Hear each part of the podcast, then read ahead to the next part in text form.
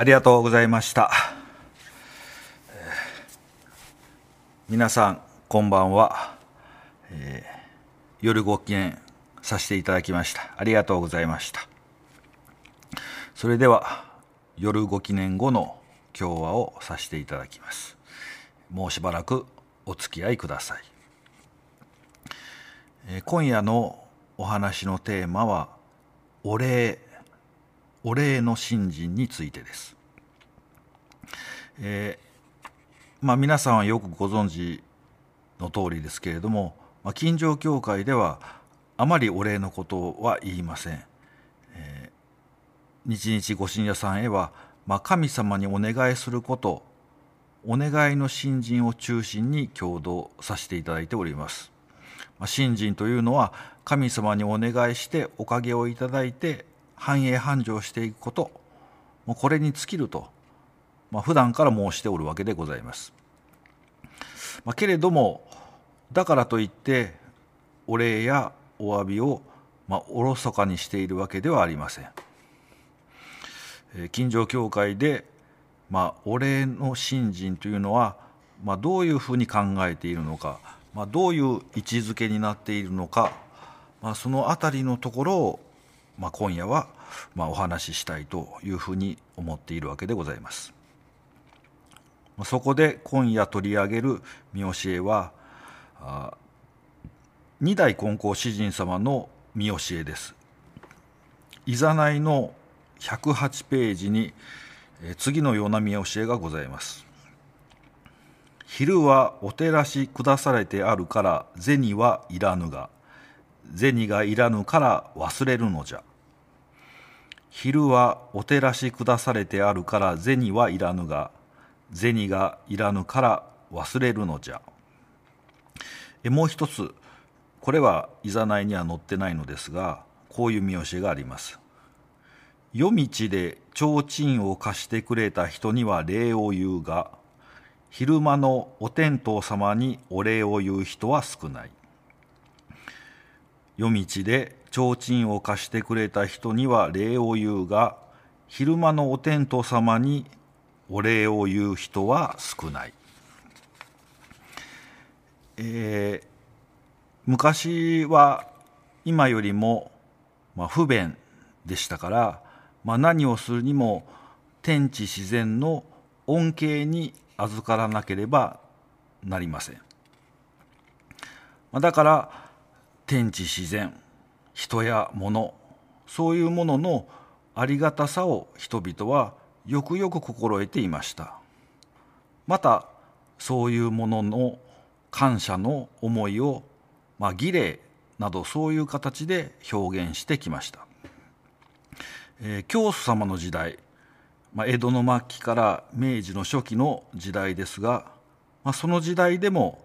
まあ、現代の私たちと比べれば、まあ、全然不便な時代と言っていいですね。ところがもうすでに人々はありがたさを忘れかけていたのでしょうか。まあ、これは二代金光様の見教えですが教祖様も同じようにお礼を忘れてはいけないという見教えを、まあ、いくつか残しておられますそして、まあ、現代を生きる私たちです、まあ、私たちは文明の発展によって何もかも整っていて便利な時代を生きていますそしてそれはとてもありがたいことですそれなのに私たちはどこか天地自然人や物のありがたさを忘れて暮らしているようなところがあります。えーあののっけからですねまあよくあるような説教のような話になりましたけれどもまあ恐縮ですけれども私は別にですね昔が良かったとか現代人はダメだなとか、まあ、そういうタイプのお話をしたいわけではないんです。ちょっとそういうふうに聞こえてしまったら申し訳ありません。まあ私の狙いはもうちょっと別のところにありますので、まあ、辛抱してもう少し付き合って聞いていただきたいと思います。えー、現代の私たちは科学技術の恩恵を受けて便利で快適な生活をしていますね。それはまあ昔と違うところです。例えば農耕技術の発展発達はまあ、餓死する人の数を飛躍的に減らしましたね。他にも例えば医療技術の進歩のおかげで平均寿命もぐんと伸びました。まあこれに限らずありとあらゆるあらゆることが良くなりましたしそれはまあ難しく考えずに単純に考えて良いことですね。ところが私たちはまあ、日常のレベルでこの、まあ、科学技術の発展をありがたいなありがたいなと思って日々暮らしているのでしょうか、まあ、おそらくそういう人は少ないんじゃないかなと思います。昔の人は不便でしたから天地自然や人や物のありがたさを知っていました現代の私たちは便利になったから天地自然や人や物のありがたさを忘れているというだけじゃなくて便利のもとの科学技術の発展にもあんまりありがたさを感じていないようなところがあります。あらゆることが便利になって生きやすい時代になってきてありがたいと思える機会が昔の人よりもどんどん増えてきたはずなのにあんまりありがたいと思えなくなっている。私たちはどうもありがたさに鈍感になっている。そういう感受性が鈍くなっているのではないかと、まあ、私は言いたいわけです。まあ、ですからくどいようですけれども昔の人は不便だけど立派だったとか現代人は便利になったからダメになったというような話ではなくてですね単に私たちはありがたさを感じる感性のようなものがどんどんどんどんと鈍くなってきているのではないかというふうに思うのです。まあ、そしてどんどんと忘れ去っていくこのありがたいと思う心を再び取り戻すことが繁栄繁盛の道を歩むために大切なことだと教祖様詩人様は説いておられるのですそれがお礼の信心ということなのですがでは一体どうすればよいのかという話になります。ここでもう一回詩人様の意味教えを読みたいと思います。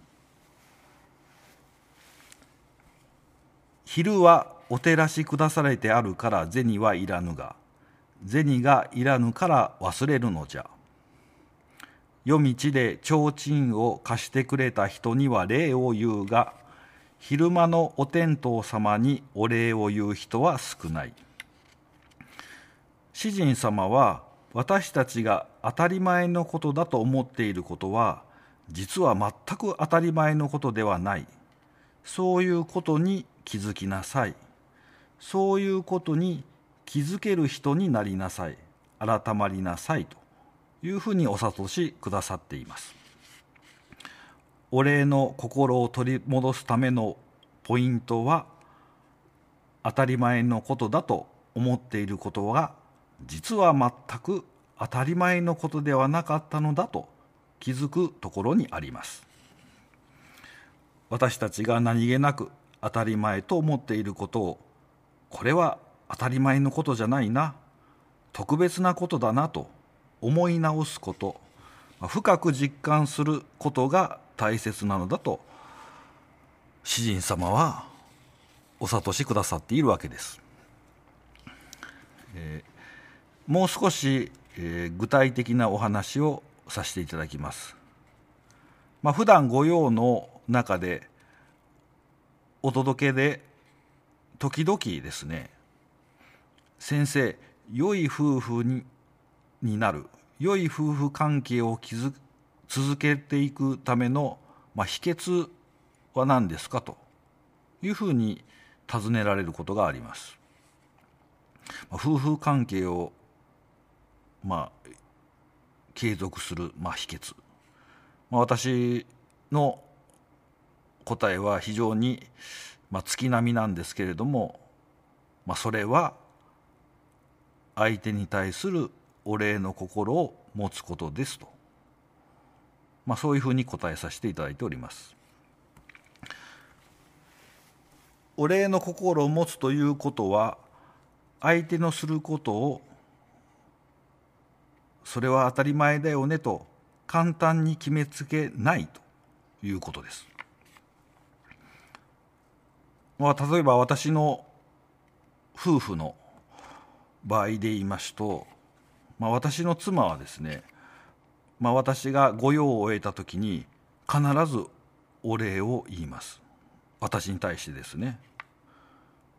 まあ、例えば私が、まあ、御用を終えて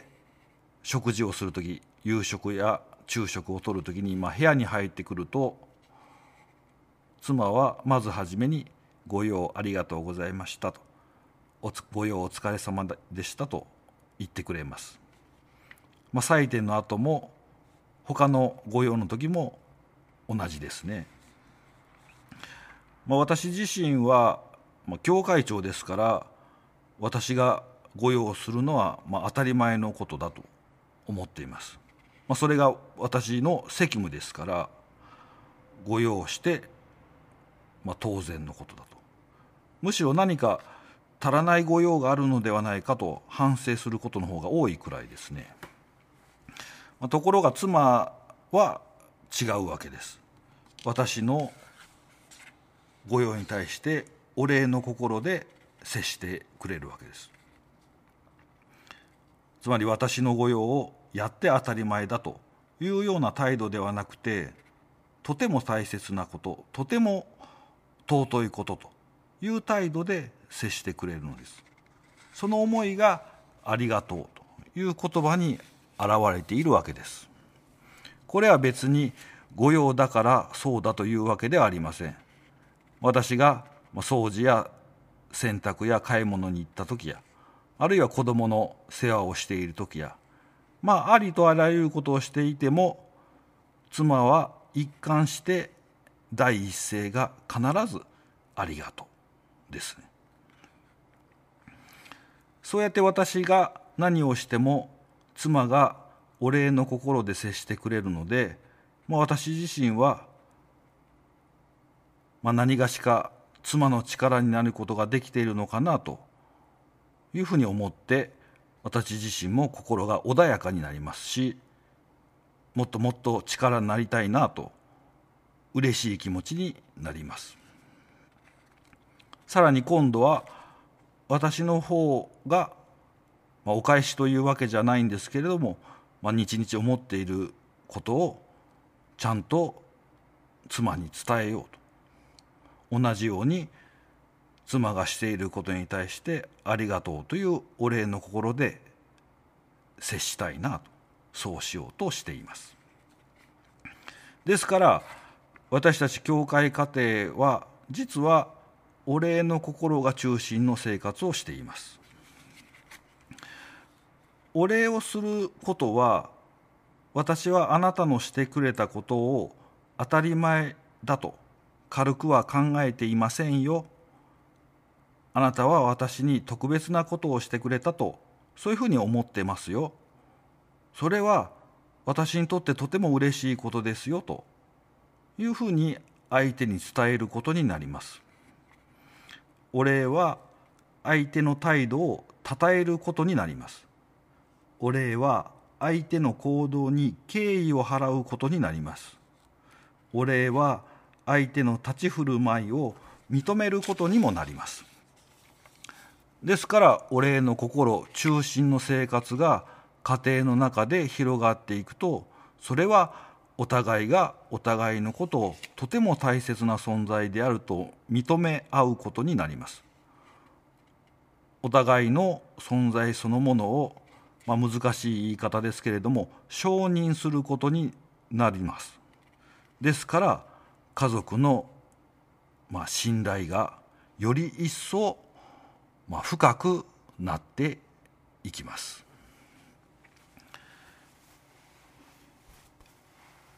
あの承認ということでちょっと話ずれますけれどもあのいつの頃からか、えー、定かじゃないんですけれども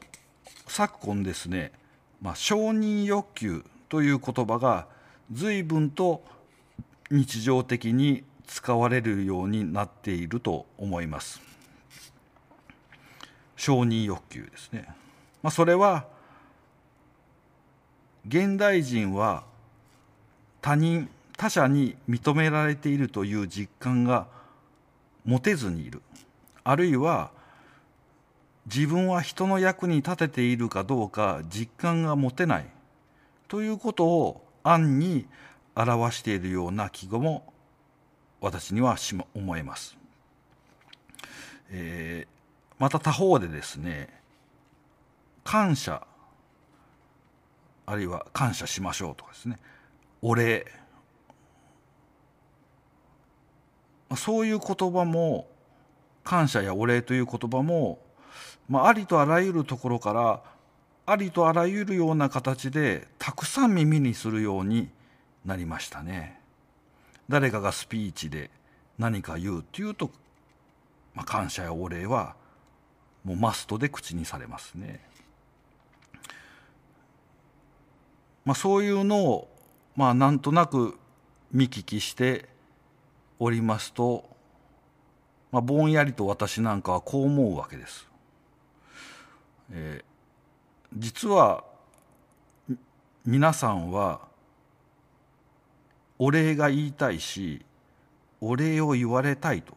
いうふうに思っているんじゃないかなというふうに思うわけです。まあそれはちょっと画伝飲水で恐縮なんですけれども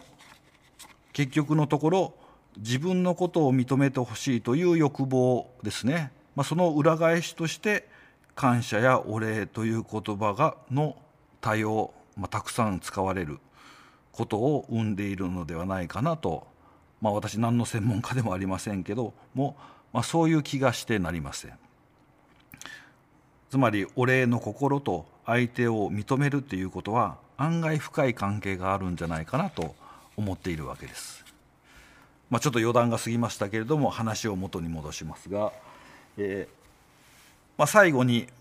まあ、まとめたいと思います。そしてでは結局のところですねお礼の心を育むためにはどうすればよいのかということになるかと思います。えー、私は先ほどちょっと実は世の中の皆さんはお礼を言いたいと思っていると、まあ、そういうふうに言いました。お礼を言いたいと思っていても、まあ、そういう気持ちになれないから言えないとかそもそもお礼を言う機会に出会わないそう思っている人も少なくないかなというふうに思いますね。まあ、何を言っているのかちょっとここまで話を聞いてきて皆さんも私が何を言いたいのかちょっとずつ分かっているのではないかと思いますがえっとですねお礼を言う機会がないじゃなくて当たり前と思っているからお礼を言う機会に気づいていない。これが二代金光詩人様のお諭しくださっているところだというふうに思います。そしてそういう生き方がつまりお礼の心そういう生き方ができるようになるにはどうしたらよいのか。ということですけれどもこれこそもう身も蓋もない答えになりますが結局のところ神様に願い信心することです。これがお礼の心を再び取り戻すためのことです、お道ではお礼の信心とよく言います。私はですねお礼の信心という信心の仕方や形があるとはあんまり思ってないんです。私たちはそれぞれが神様に助けを請うてすがるような思いで手を合わせて必死に信心しています。そうやって信心しておかげいただいていくうちに私たちの中にですねお礼の心が少しずつ少しずつ大きく育っていくんです。難儀にあって神様何とか助けてほしい。おかげいただいてああ助かって神様ありがとうございます。また難儀をして神様助けてください。お願いしてもうもう一度おかげください。そしておかげいただいてああ神様ありがとうございますと。いう新人生活を続けていく中で私たちの心の中にお礼という心が大きく大きくなっていくんですこれが近所教会で考えるところのお礼の新人ということでございます。えー、以上で、えー、夜ご記念のお話にさせていただきます。本日はありがとうございました。えー、皆さんおやすみなさい。